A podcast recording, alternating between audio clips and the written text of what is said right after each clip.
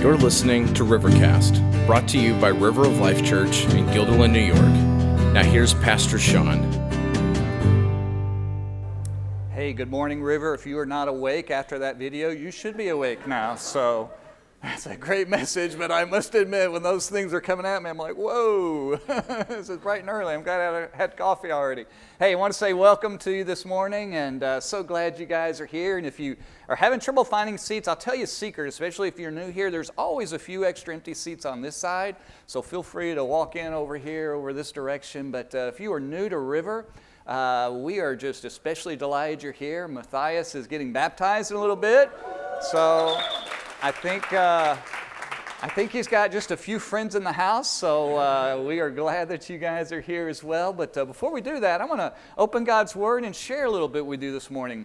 I was, uh, I was disheartened a couple weeks ago when uh, I won't mention his name because I have no interest in character assassination or judgment or anything like that, but I was uh, really dismayed when I heard about the latest Christian leader uh, who came out that how he had been failing morally. This was a comedian, and if you know the person's name, most of you will be familiar with him because he's pretty, pretty funny, although uh, some of the stuff I didn't like, but a lot of I did. But uh, it, it, just came out a couple weeks ago that, um, that as a single young man, um, you know, doing comedy all over the country. I mean, this guy is really popular. I think he has over a million followers on social media, had a book that was about to come out, and a new tour that was going on. And, uh, and, and, it came out that, you know, apparently for quite some time, he has, you know, behind the scenes been uh, enticing and seducing women, married women, and uh, that kind of thing, involving them in his life. And I don't know where all the realities are, but he admitted to, to a, conceptually at least a good bit of it. And, uh, and it just, it really broke my heart. Um, just, you know, once again, and not just the Christian community, and, uh, and I, I, as I've prayed for him, as the struggles are very real, uh, it's a picture of something that, honestly, if we're being honest, that all of us wrestle with our own heart. God made us male and female, He made us sexual beings, He made us who we are. And, uh, and all of us struggle with our hearts being right and pure and honest and true before God. Well, this morning we're looking at the, the last part of the life of Samson. And if you're at all familiar with the life of Samson, he had that exact same difficulty. So this morning I want us to see that God, God has designed and has plans for each and every one of us and made us uniquely, wants to use us in the world around us. But how we live our life has a pretty profound impact on exactly how that plays out. So we're going to look at that uh, this morning. So if you've got your Bible, feel free to join me in uh, Judges chapter 13. And uh, if you don't, it's going to be on the screen. I'm just going to read two or three verses. We're chapters four, 13 through 16 cover the life of Samson. And to be honest with you, we don't have the time to read all those chapters. That's what our life group is for, for you to read them on your own and kind of soak them in and discuss them and go deeper uh, in our groups. But we kind of want to hit the high points of his life, and, and because God is trying, I believe, communicate a message to us through Samson this morning that, hey guys, be careful.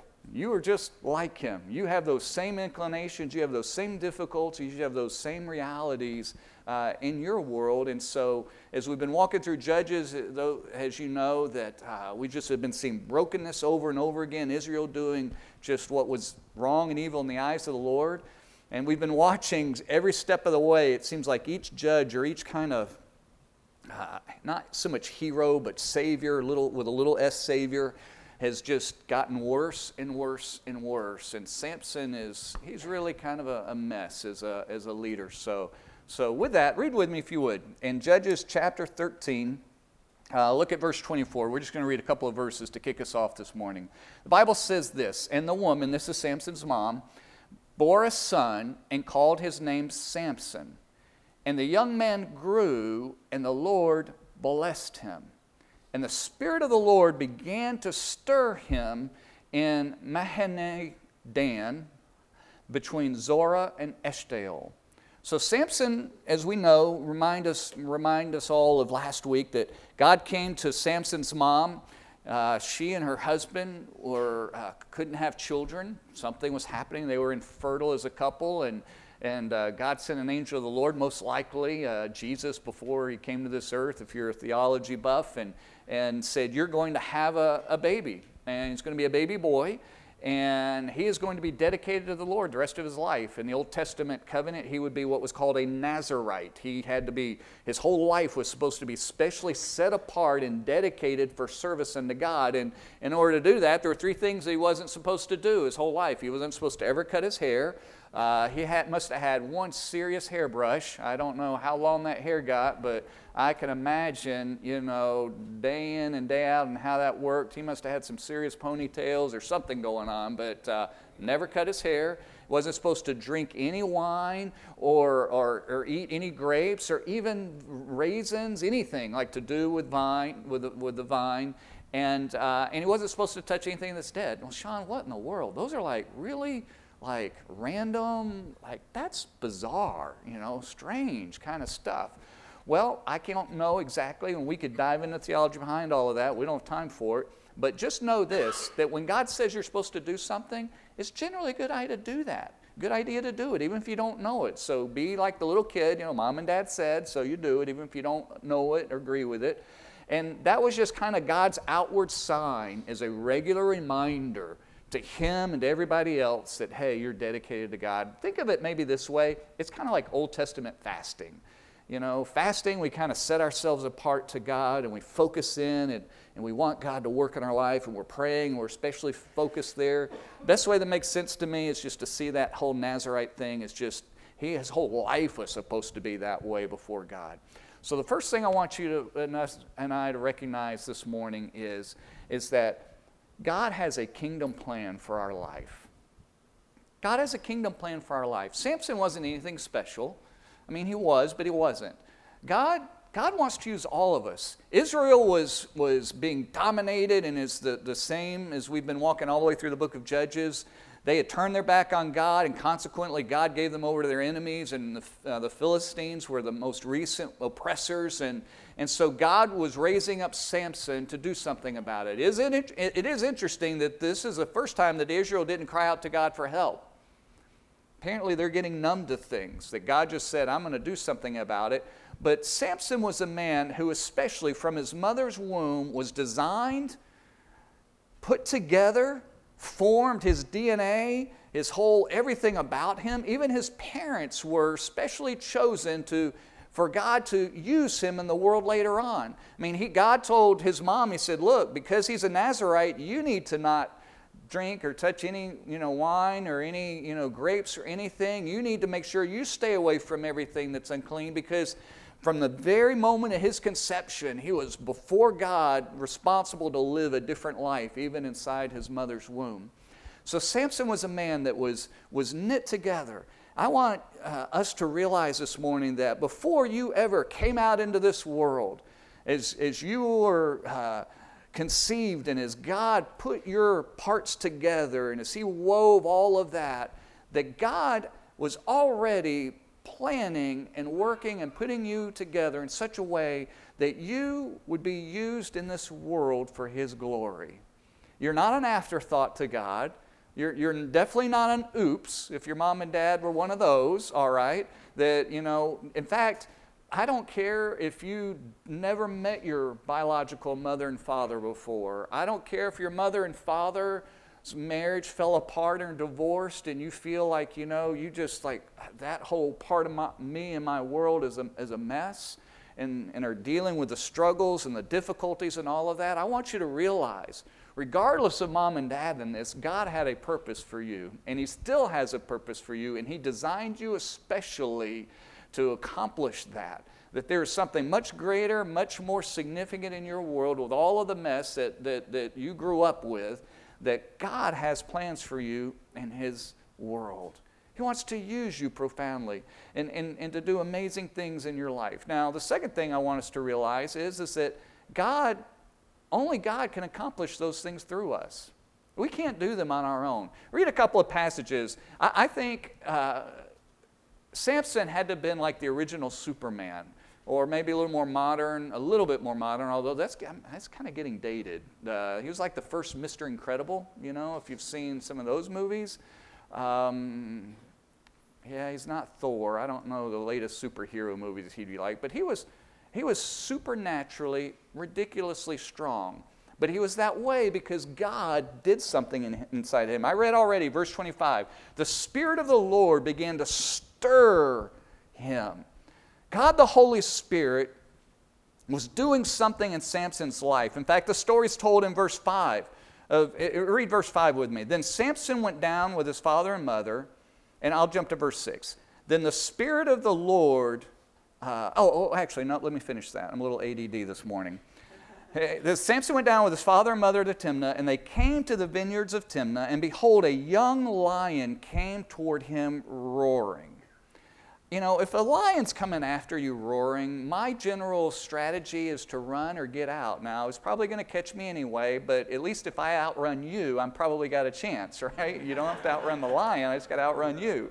And, uh, you know, I could see us all kind of looking around like, okay, who's going to be last man standing, you know? So this lion comes roaring in verse, verse 6. Then the Spirit of the Lord rushed on him, rushed on Samson and although he had nothing in his hand, he tore the lion in pieces as one tears a young goat. Now, the, the, author here is assuming I know what it's like to tear a young goat, but I just, to be perfectly honest with you, I've never tried. Um, I don't even, maybe I've touched a goat at a petting zoo. I'll have to visit the Hughes sometime, you know, who have goats and see if we can do that. I've, I know what it's like to pull the hide on a deer, but usually I've used, got, there's a knife involved. I know how to do that, you know, and that kind of thing. But what it's saying is, is Samson is ridiculously strong. A lion came at him, claws and jaws, and the lion's bite is like one of, one of the greatest bites in all of nature. Like you just cannot open his mouth. And Samson just literally tore him with his bare hands, ripped him apart. Supernatural, unbelievable. Just, just ripped him into pieces. He was able to do it because the Spirit of the Lord came on him. Why is God telling us this? This is weird. Well, it's telling us for this very reason. Samson was going to be used of God, and Samson needed to be able to see that God was doing something in his life. Really, ultimately, wasn't about tearing a lion. It was like, oh, this guy's not normal. Oh, my goodness, God, you really are going to do something and use me. Later on, another situation comes up. He, he, we'll, we'll finish out his story in a minute, but right now I'm talking about his supernatural strength and what God did in his life.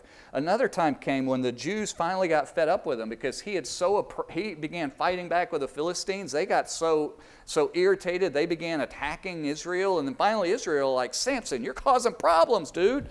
And so they go and they tie him up. And they tie him right up and they say, they, they hand deliver him to the Philistines. Then look what the Bible says in verse 14. When he came to Lehi, the Philistines came shouting to meet him, kind of like, finally, we've got the guy. He's tied up and we're going to get him. Then the Spirit of the Lord rushed on him again. You get the picture again? God the Holy Spirit coming upon him. And the ropes that were on his arms became as flax that has caught fire. It kind of just shrivels up. Like immediately as it gets hot, it just goes away. And his bonds melted off his hands. So he literally just, he's all tied up and he just goes, raw, as if they were like Hulk, you know, and just, just peels right off of him.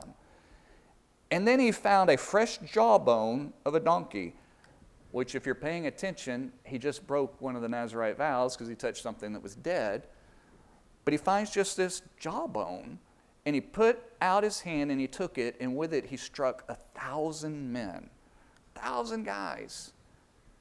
Just sheer raw power. In fact, earlier in a story, I missed it. At one point, the Bible says he caught 300 foxes. This guy was not only strong, but he was fast. He could run ridiculously fast. He was just unbelievable strength. In fact, there's another time he gets, he gets mad at the Philistines, and he literally, on his way out, he picks up the gates and the doors and the bars and just lifts them right up and carries them to the top of the hill and drops them there, hundreds of pounds. So this morning, you're either like, Sean, that's ridiculous. That's like totally make believe, the latest superhero, like Bible edition, you know? or you're really like, wow, God, you really are a powerful God. You're going to come out with one of those two conclusions. And I'll just tell you, I'm biased, not because I'm a pastor. I'm, i believe the Bible, therefore I end up being a pastor. Not I'm a pastor, therefore I got to say the Bible, right? It's the other way around. I've come to believe the Bible is just absolutely true. I've seen way too much of it that makes sense and is true and that fits in the world around me. And I just say, God, Samson absolutely was a specimen of a creature. And God, you did something supernatural in his life. Well, Sean, what does that have to do with me? You won't ever be ripping any gates open in your life, I assure you. Um, you won't even probably be tearing goats very much, uh, like paper or whatever. But I do say this when God designed you and put you together inside your mother's womb and gave you the identity that you are, it's an identity that is first and foremost found in Him more than it is with your parents, more than it is whatever your background, your family of origin is. He made you. He made you for Himself, made you for His glory, made you to serve Him. But your purpose in life and how He wants to use you in this kingdom around you is ultimately you're only going to be able to do that when you do it in His strength and His power. Because God always wants to do stuff with you that you can't do on your own. Because if you can do it on your own, then He doesn't get any glory out of it. When you do it on your own, honestly, it's kind of average and ordinary, right? I joke often with the music team out here. I'm like, okay, I know you guys need new, te- need new team members. Like, hey, just let me know. I'll step in. I- am ready to do it. In fact, you, they have this little thing, little band app that they, they all use that, you know, that says when they're not there, and they'll create an event like so and so's not here this week and else isn't here. I'm ready to put an app like I'm here every week. Like, I'll just, you know, I'm ready to go in there and say, hey, I'm, I'm available. But what would happen if I did that? You'd be like, Sean, you just not, yeah, don't. Just don't you know? Because in my own strength, I can't sing anything. God would have to do a whole lot to make that possible. But in reality, even in our strengths that we serve, we're all like that. The only abilities that you and I have that actually accomplish anything are what God gives us. God wants to do through us what only He can possibly do, what only is possible for Him. That means whatever is going on in your life and your world, if you're, if you're not somewhere along the way like, I'm, this is too much for me, I don't think I can pull this one off. If you aren't thinking that somewhere along the way in your life, then you probably aren't yet, haven't yet discovered the things that God wants you to do.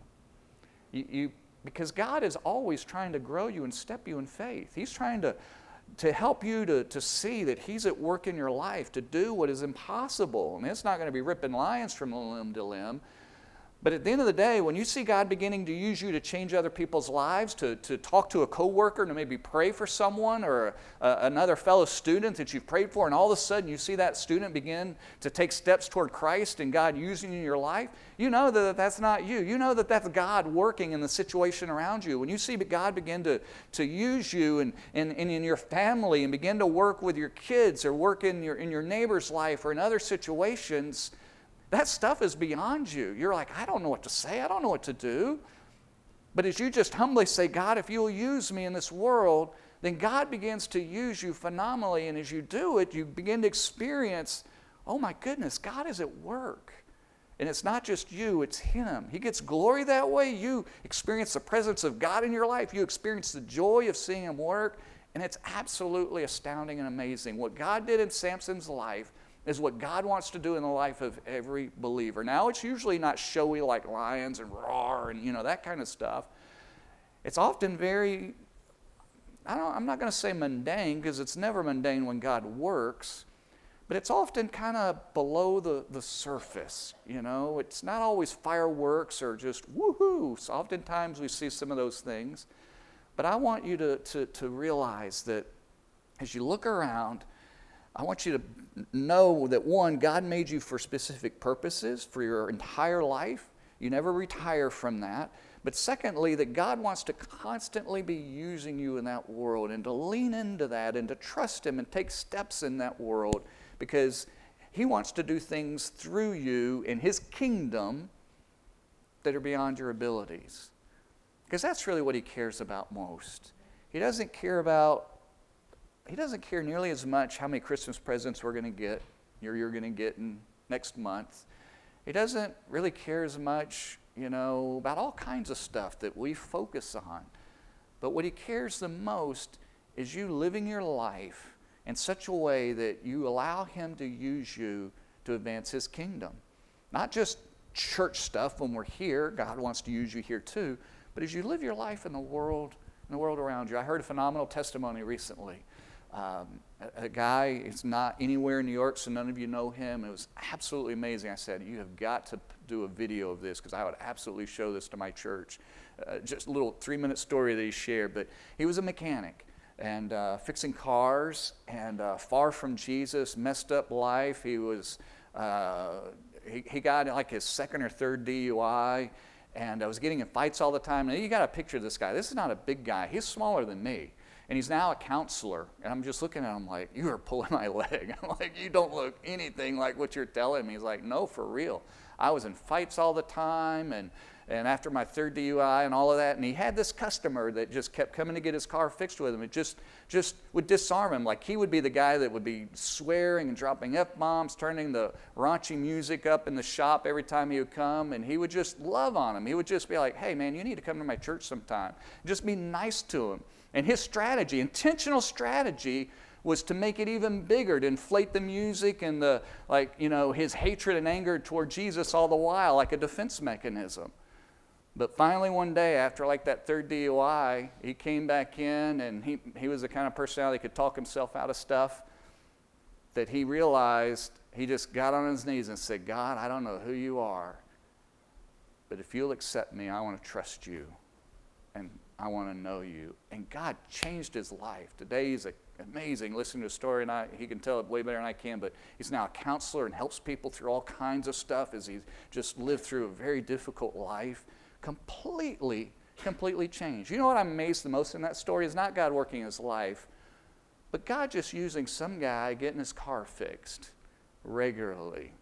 Just talking to them and not allowing somebody to just blow them off, but just say, hey, man, God loves you. Hey, why don't you come to church? And just consistently. And God was working in his world. You see, if you will but trust God, allow God to use you, he'll use you in all kinds of areas of life. Well, that's the second thing I want you to know. Third thing I want you to know is our sin messes this whole thing up. You will never feel more fulfilled in life when you're pursuing the purposes of God. All the money in the world won't make you happy. All the position and status and title won't make you happy. Security in this world won't make you happy. All the stuff in this world that, that provides for you, oh, you might enjoy it for a season, but it's like cotton candy. As soon as you taste it, it tastes good, it's gone away, and, it's, and it doesn't do you any good except put some more calories on you and make you need to work out. It's gone. But when you are being used of God in this world, in small ways where you are, going internationally on mission trips, being used of God here, just there's a fulfillment that God uses. It blesses you. It's amazing. But there's a real be careful in here warning to us in the life of Samson. Be careful because your sin will mess this all up. Your sin and my sin will make a wreck in our lives even after we've trusted Christ and we follow him. Let's unpack Samson's story just a little bit. I'm going to read a few little snippets that he has a common theme of problems in his life. Look at chapter 14, verse 1. Samson went down to Timnah, and at Timnah, he saw one of the daughters of the Philistines. These are the other guys. This would be like, you know, a Yankee going to Boston and seeing a Red Sox and be like, ooh, I want, you know, that. This is like the other guys. He should not be thinking this way, but so he goes to Timnah and he's hanging out with the, the daughter. The, he sees this woman of the, the other team. And then he came up and he told his father and mother, I saw one of the daughters of the Philistines at Timnah. Now get her for me as a wife. Well, that's just messed up at multiple levels, but we just, I'll come back to that in a minute. Um, but his father and mother said to him, Is there not a woman among the daughters of your relatives? Or among all of our people that you must go to take a wife from the uncircumcised Philistines? But Samson said to his father, Get her for me, for she's right in my eyes. Now, if you're not have used to reading the Bible before, you're like, Oh my goodness, they were racist. Like, she, she, his mom and dad didn't want him marrying somebody from another culture or another ethnicity or another language group. No, that's not the deal at all. Here's the deal the Jewish people were God's people, and God was revealing himself to them so that he could could, could provide for them the way of salvation. And God's whole goal was to get it right with one people, one family, so that could then spread to the world. God all along cared about the world and, and doesn't want us racist and all of that. And we can talk a lot about that later on uh, another message, but that's not the issue here. The issue is, is these people were idolaters. They were disobedient to God. And God wanted his people to be uh, to continue to follow God, and he knew if they married other individuals that were totally opposite of that, that they would be going down the complete wrong road together. So mom and dad were right to say, What are you doing, son? Like, you should be pursuing another one. So get the picture. He's just hanging out somewhere else where he really shouldn't be, sees this girl, sees this young woman, is like, I want to marry that woman. Now, maybe that was you. That wasn't me. I didn't love at first sight kind of thing. He hadn't talked to her yet. He had had zero interaction with this woman. I, I, I want you to get this. This is crazy. Look at verse 7. Then, another story later on, then he went down and he talked with the woman, and she was right in Samson's eyes. Well, it didn't matter if he was right in her eyes. He's just like, I, I see her, I want her, I want to get her. There's something a little messed up here that we get a picture. Ladies, are you feeling a little like, whoa? Like, dude, who are you? Like, I'm just not you know, I'm not the latest Nintendo game sitting on the shelf that you can just walk by and see. I'm not, you know, you just, you're not shopping like I am. I'm a person. I've got value. You just don't have the right as a guy to come and do as you please. Yeah, you're reading that right if you're picking up on that vibe. So, crazy thing is, is then he, mom and dad apparently give in to him, and they go down and they plan a big wedding. And at the wedding, and it's a week long thing, there's, he makes a bet with people, and he make, it's a whole story you can read in chapter 14. Makes a bet with them. If they could figure out his riddle, that uh, if they can figure out his riddle, he's going to give them 30 changes of clothing, which would have been like a, a, ridiculous amount of money. But if they can't, then he has to give, they have to give him 30 changes of clothing. Well, they go in and threaten his now wife, and she finally gets him, God, Samson, don't you love me? Tell me this riddle. He tells her, and she goes and tells them, and then they give him the answer, so now he owes them money, right? One of those deals. Well, he gets mad, and he goes and he kills 30 guys. I guess he just leaves the bodies naked, takes the clothes off them. The Bible is so graphic and real, but this is a true story. Takes the clothes, and he's like, Here. And he gets mad at his wife, and he deserts her, leaves her, gone. And, and he's just so angry and then has the audacity, look with me at, at verse 15. After some days, some time goes by, Look, who, how, look, get the picture of his relationship with women here. After some days, at the time of wheat harvest, Samson went to visit his wife with a young goat. And he said, I will go into my wife in the chamber. He wanted to spend the night with her, wanted to sleep with her. But her father would not allow him to go in. And her father said, I really thought you utterly hated her. So I gave her to your companion. Get the audacity. I mean, Samson is just like, see woman, want woman. Doesn't matter what God thinks, just what's, what's right in his own eyes, out of his own selfish heart. Gets mad and rejects her, leaves, walks away for days without saying anything, cuts off all communication, ghosted her. To the degree that her dad is like, dude, I thought you hated her. Like, we moved on. You know, you just got married and you guys hadn't even had the honeymoon yet. You left her at the altar. And then he comes back selfishly, just like, yeah, I think I'm going to go sleep with her. I mean, that's crazy. Just crazy his approach of how he thinks he's going to live his life and how he's going to relate. That's who this guy is. Later on, chapter 16, verse 1, Samson went up to Gaza, and there he saw a prostitute and went into her. He's an equal opportunity pig. He's a, I mean, he would be a sexist, chauvinist, misogynist, uh, objectifying with him, whatever, whatever jerk kind of name you want to put on him today. That's who he is. And then after that, in verse uh, 4, after this, he loved a woman, which I found that so interesting. Up to this point, he didn't love anybody apparently. Like, oh, here's one he actually loves. I'd love to know what that means in reality, but he loved a woman in the valley of Sorek whose name was Delilah. And the, lords of the Philistines came up to her and said to her, Seduce him and see where his great strength lies, and by what means we may overpower him, and we may bind him to humble him. And we will each give you 1,100 pieces of silver. I mean, basically, she got promised a million dollars. You know, I don't know how many people asked, but 1,100 pieces of silver is an awful lot of money. And when you have multiple people doing that, so they bought her off. So In verse 6, I don't think it's on the screen, but I'll read it to you. Can listen. Delilah said to Samson, Please tell me where your great strength lies and how you may be bound that one could subdue you. He was also pretty dumb because she told him what he want, she wanted. And you know the rest of the story. He, she keeps asking him and asking him, and his heart is hooked. And, and finally he gives it up. He says, because he had already broken the other two laws of the Nazarite law, he had already eaten, touched dead animals. He did the lion and the jawbone, and he already had wine or whatever, the grapes. The only thing that he hadn't done was had his hair cut. And he told her, if my hair gets cut, I'm done. I'm like a, a weak, a weakling, a weak man. And she, he goes to sleep in her lap, and they come and cut her hair, and they take him and they capture him, and they tie him up, and he's a weakling. They put his eyes out, and they make him grind grain at the, at the millstone, and Samson's gone because he disobeyed God in the middle of that. So before we get to that ending point, I want to talk about Samson because of his sin, because of his inability to exercise self control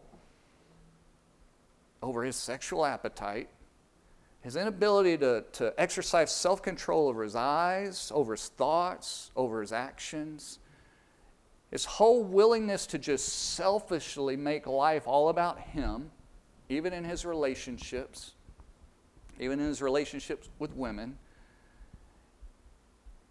his instability and lack of integrity and lack of willingness to truly serve God in every area of his heart, he never became the man that God wanted him to be.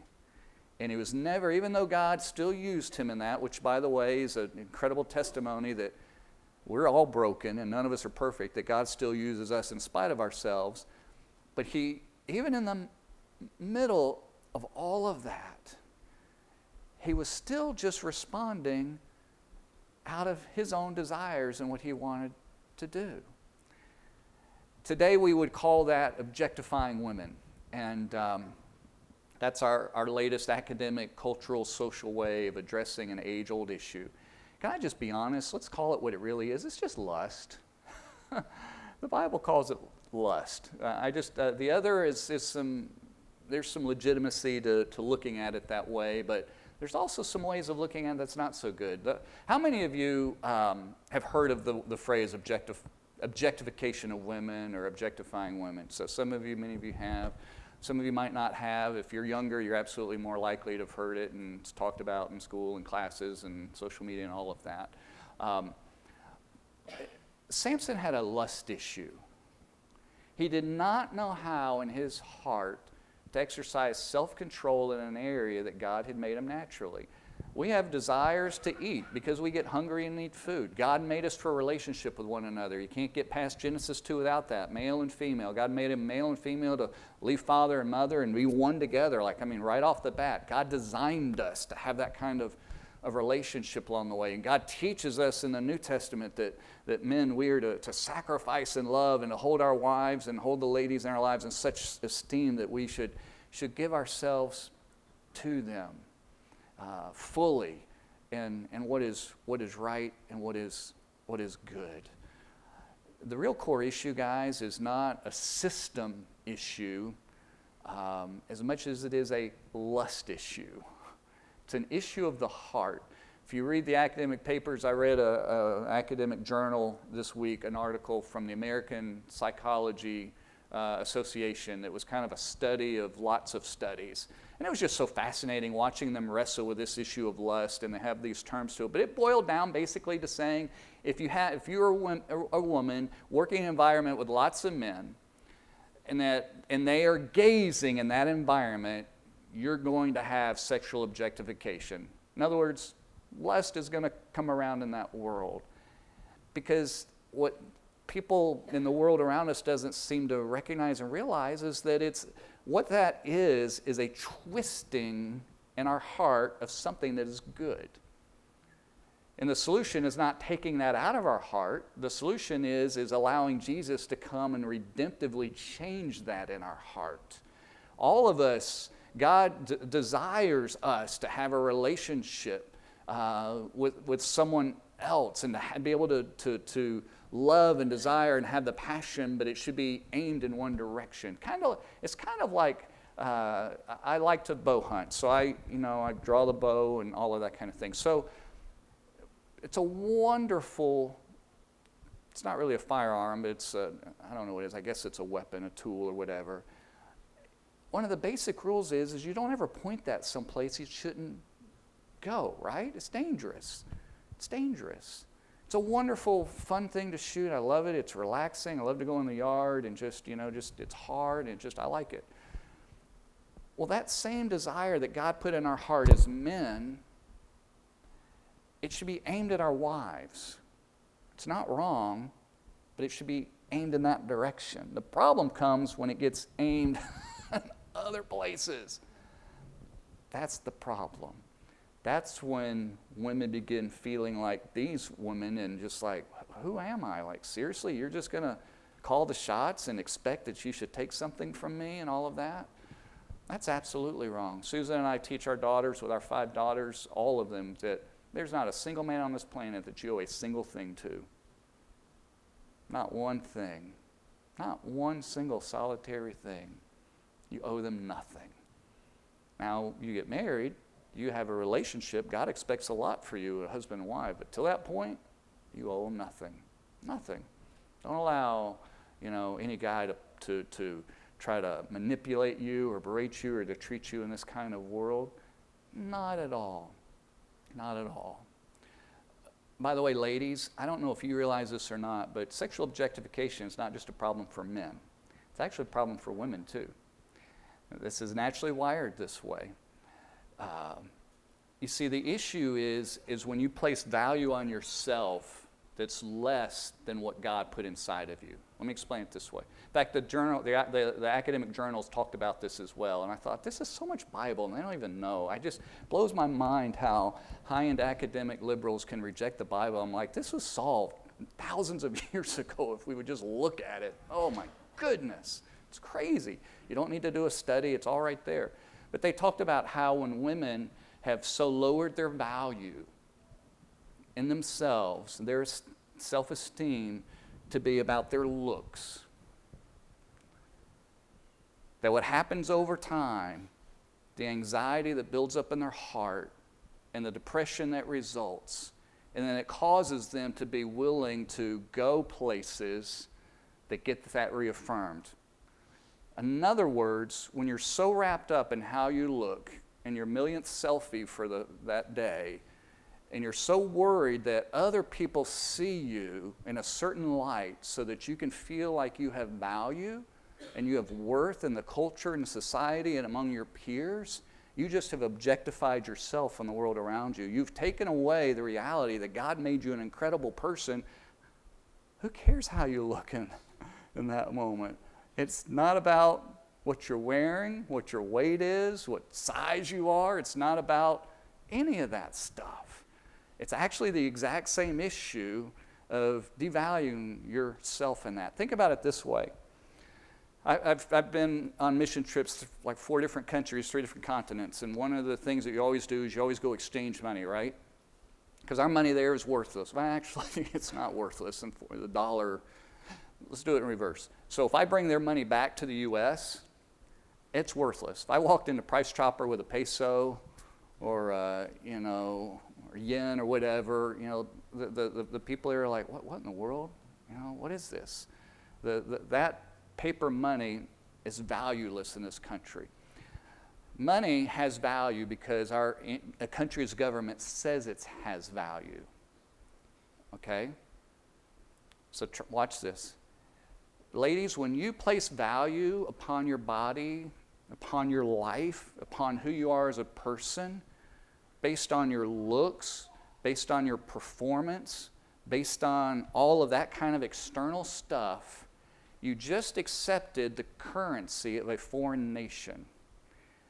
You just allowed them to have authority over you because you allowed the culture around you to dictate to you the value that you really have. Instead of saying, you know what, the day that my Creator in heaven conceived me, He gave me value and worth. He says that I am valuable. He says that I am worthwhile in His eyes, regardless of what other people may think. He's the one that says that I'm awesome today, even if I don't might not look like the world around me, or I might not have the, the, the, the body style and physique or the abilities or any of that. That my Creator in heaven says that I am of value and I'm not going to dare accept the currency from somewhere else into my life. I'm not going to trade and give authority to another country over me. You see, when Jesus saves you, and we, for any of us, when we surrender our life to Him as Lord, we're turning our back on sin. We're turning our back and recognizing that we're broken and messed up in this world and that God sent His Son Jesus to pay for all of that junk. And we are submitting ourselves into His world and we receive Him by faith, and the Holy Spirit comes and lives inside of our life. And we have just moved from one country to another. We just have changed from one currency to another. That God moved us from darkness to light. That we now are saying, God, you are my Father, you are my Lord, you are my Savior, you are my King. And because of it, my value is wrapped up in what you've said, none of this other junk out here. The objectification of women is absolutely an issue. And what's so amazing to me is Jesus is the one that solves it. Culture around us will never solve it, laws will never solve it, Hollywood can't solve it, liberal media, academics can't solve it. Jesus did. That we find our self worth in God. We find our self worth in what He says about us. What He says about us matters more than everybody else. See, ladies, you don't need to wear things to get the attention to find value from whether it's your, your friends or whether it's from guys. You find your value and your merit from the God in heaven. If you were to ask my wife today, she would say, I dress first and foremost to honor God. And I dress second to look good for my husband. I want how he thinks and how he looks at me matters. It's kind of what the Bible says in 1 Timothy chapter 2.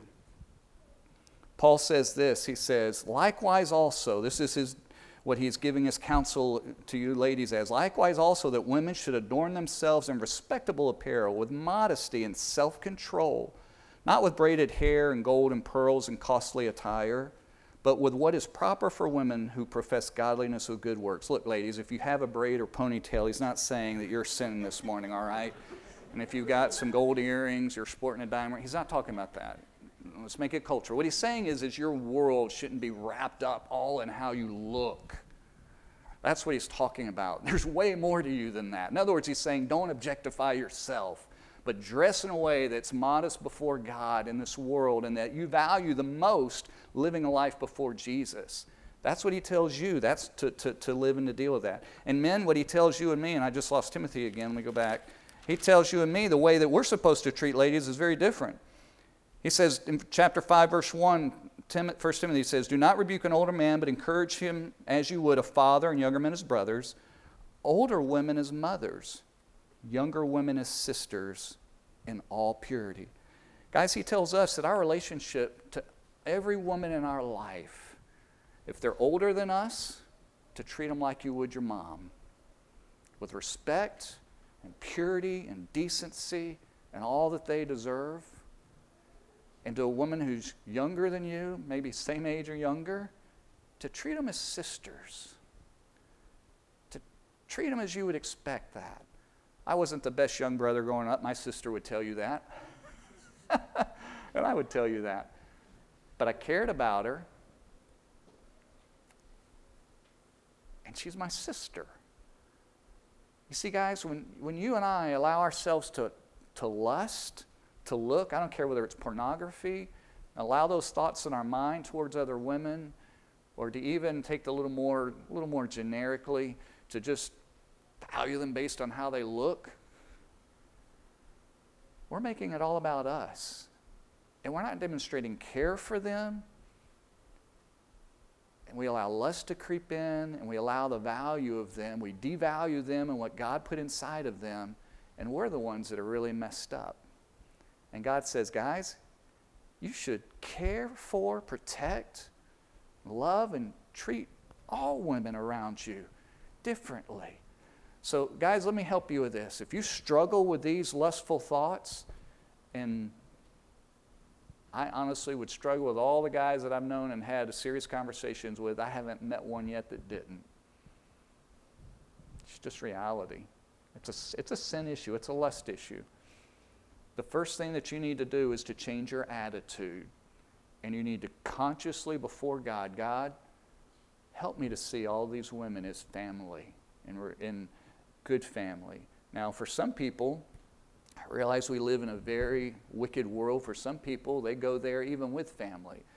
And if that's the struggle that you've had or something that you've done or experienced, then my words to you would be to treat them the way you should have treated a younger sister or should be treating a mother. But change your attitude. Secondly, change uh, your mind. Renew your mind, maybe a better, better way. Romans says that we should um, not that we should not be conformed to this world. We're not citizens of this world, but we should be transformed, live differently on the inside by the renewing of our mind. There should be a regular washing of our minds. Our mind gets dirty, every one of us. It's, it, it, it needs a bath every day. Throughout the day, like regularly showered, cleaned up, and it's to be renewed by God's Word. If you struggle with thoughts toward ladies, if you struggle with pornography, you struggle with lustful things, you struggle with affair, what, all any of that, your mind deeply needs renewing. And two best ways that I know to do it is through Scripture, learning Scripture, but thinking about it, and music. Those two things will help tremendously. Sean, I try that, but you don't understand how difficult it is. Yeah, I'm, I know I don't understand your world, but I'm a guy and I struggle with all those natural thoughts too, and they are normal. But you and I have to deal with them, and, and, and uh, in a second I'll talk a little more about that. But we have to renew our mind through that, and music and God's Word begins to change that. Think about it this way when you have allowed yourself to go down that road so much for a lifetime, think about it like a deep stain in your heart.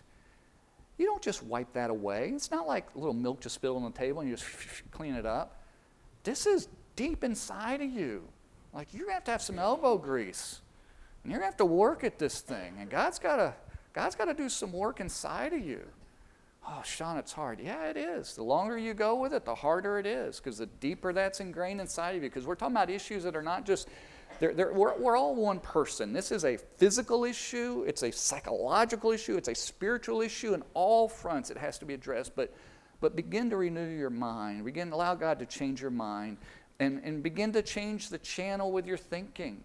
Those thoughts are going to continue to bombard you. In fact, if you've been, if you have been allowed yourself to, to for that stuff to take root and take hold in you, the enemy knows it. And as you try to get out of it, he's going to pile on you. And this may be sim- simple, but like changing the channel on TV, you got to change that thought immediately. The problem is not when that thought comes in your mind, our minds get dirty and they need to be cleaned. And sometimes we just aren't even trying and it goes there. And sometimes other people, we see things or they say things, we're like, oh, I just did not want that in my brain right now. Thank you very much. You know, sometimes the enemy does. You need to get to learn how to change the channel in your brain. You can't just stop thinking about something without thinking about something else. And allow that stuff to, to just to wash through and move on and give glory to God. But you address that stuff. Folks, if we were dealing with that as a culture, as a society, there wouldn't need to be academic papers written about objectification of women and all this stuff around because we'd be dealing with it, what's in our heart. Ladies, same with you. If you struggle and you find your identity and self worth and value in what you wear and being popular or, or being, and you, you find like you're, you're just never good enough or I just, I'm not worthy enough or I can't ever live up to it, you got to realize is that you have God, when He saves you, He's moved you out of that kingdom. So that changing of that channel and that thinking has to go. Those lies have to be identified. Allow God to renew your mind and realize you're, you have self value and it's found somewhere else. And same kind of thing. Because if we don't do that, deal with this stuff, guys, it will ruin our lives. It, it will ruin our families. And we will never be what we could be. And it won't be just a spiritual issue it will become a life issue for us. You can't keep this stuff without spilling over into every area of our life. Samson lost it all. I don't know what his business life was like, but when he was captured and they're grinding the mill, he was a slave. He was a free man. And because of his sexual addiction and because that he couldn't get this hand under control, he, he became literally a physical slave. He was enslaved to it first, but he became a physical slave, just grinding, had his eyes put out and just grinding at the mill. And his life was absolutely miserable to the point he was even suicidal. See, you and I can't ever let sin creep into our lives without just blowing things apart. We don't have to because Jesus saves us from all that junk. Let's read the end of the story with Samson and I'll be finished. So, fast forward, they're throwing a party. The Philistines are like, woohoo, our God beat up on the real God. Dagon is awesome. Our mascot beat your mascot. Bring Samson out so we can do a victory dance one more time on him. His hair's cut, eyes are put out, looked terrible as a slave. But they didn't notice his hair began to grow back. And it wasn't about the hair, thankfully, because I don't have any. But, uh, but it's symbolic that God was doing something in his life and was at work there. So they bring him in to make fun of him and to mock him. And in verse 28, then Samson called to the Lord and said, O Lord God, please remember me, and please strengthen me only this once, O God, that I may be avenged of the Philistines for my own two eyes. Man, he's still like focused on him. But then Samson grasped the two middle pillars on which the house rested, and he leaned his weight against them, his right hand on one, his left hand on the other. And Samson said, Let me die with the Philistines. Then he bowed with all his strength, and the house fell upon the lords and upon all the people who were in it. So the dead whom he killed at his death were more than those whom he had killed during his life. There were 3,000 people, we're told, that were upstairs. So he's down below in the pillars, and he asked this little boy to help him find the pillars. And he prays to God, God, would you just one more time one more time, would you let, because he knew his strength came from God, not the hair, but God, would you allow that to happen? And he, and he was looking to die in the middle of it. He had lost hope, and he was so caught in the middle of that that he was glad to commit suicide. The Bible talks about suicide three or four times, at least that I know of. And he died right there in the middle of that. See, he had gotten to the point where he had lost so much hope that he thought his failures were final. Something I want you and I to realize I don't care how bad you've messed up in life and in this area, ladies or men, this is, this is a huge issue in our world and our culture right now. And if you're taking your cues from the world around us, you're missing the boat. You need to take your cues from God's Word, not the latest, you know, cultural fix. But uh, I don't care how much you've messed up in this world your failures are not final. And I say that not because you're a really awesome person you're, or you're cool or it'll be okay. I'm saying it because Jesus is really awesome. And that God in heaven can save you and forgive you and to give you a new life. The Bible says that when anyone is in Christ, he's a new, he or she is a new creation. Old things are passed away. Behold, all things are become new that God changes all of that. And there's always hope in the middle of it. Well, Sean, I don't know how I see I can get out of it. Some of you, because I just know human nature, some of you feel really stuck. You feel really guilty and you're caught in this cycle of, of lust and whatever, addiction and all of that. And you feel guilty and you feel awful, and then you do well for a few days or a few weeks, and oh, you go back into it and you wrestle with all of it. I want you to know no matter how you messed up, God's grace is still there to refresh and renew. And there is hope and there is help, and God will help you work through it. In fact, if you're caught in some of those things, I, I wish you would, at the very least, talk with me, talk with Pastor Dan, talk with another godly man or woman here, It's always best ladies talk with ladies, but ladies, if you're caught in it, Susan and I would be glad to meet with you. I don't meet with women alone. But take steps in that. And to know that, that your failure is not at all final. That God always will be victorious in your life. That He breaks that chain and that reality. So take those steps in your heart. I don't know what you need to have heard this morning or not. But I think there's probably something in here for just about everybody. So as our worship team comes up, I'm going to pray. And I want you during this next song to reflect on, to think about what God is talking to you about.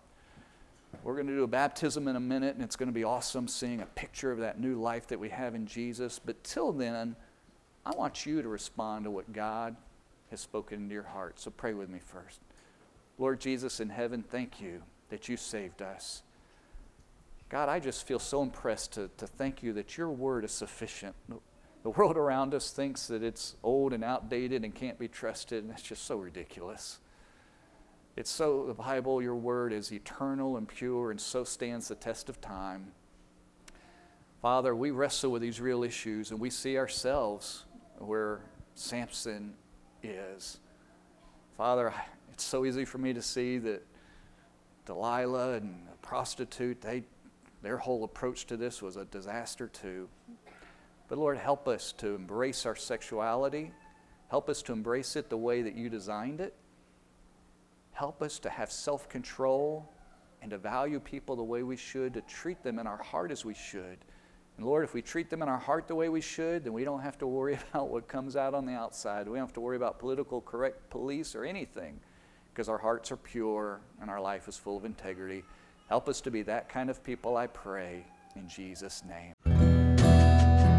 Thanks for listening to Rivercast, brought to you by River of Life Church in Guilderland, New York. Visit us on Sundays at 10 a.m. or online at riveralbany.com.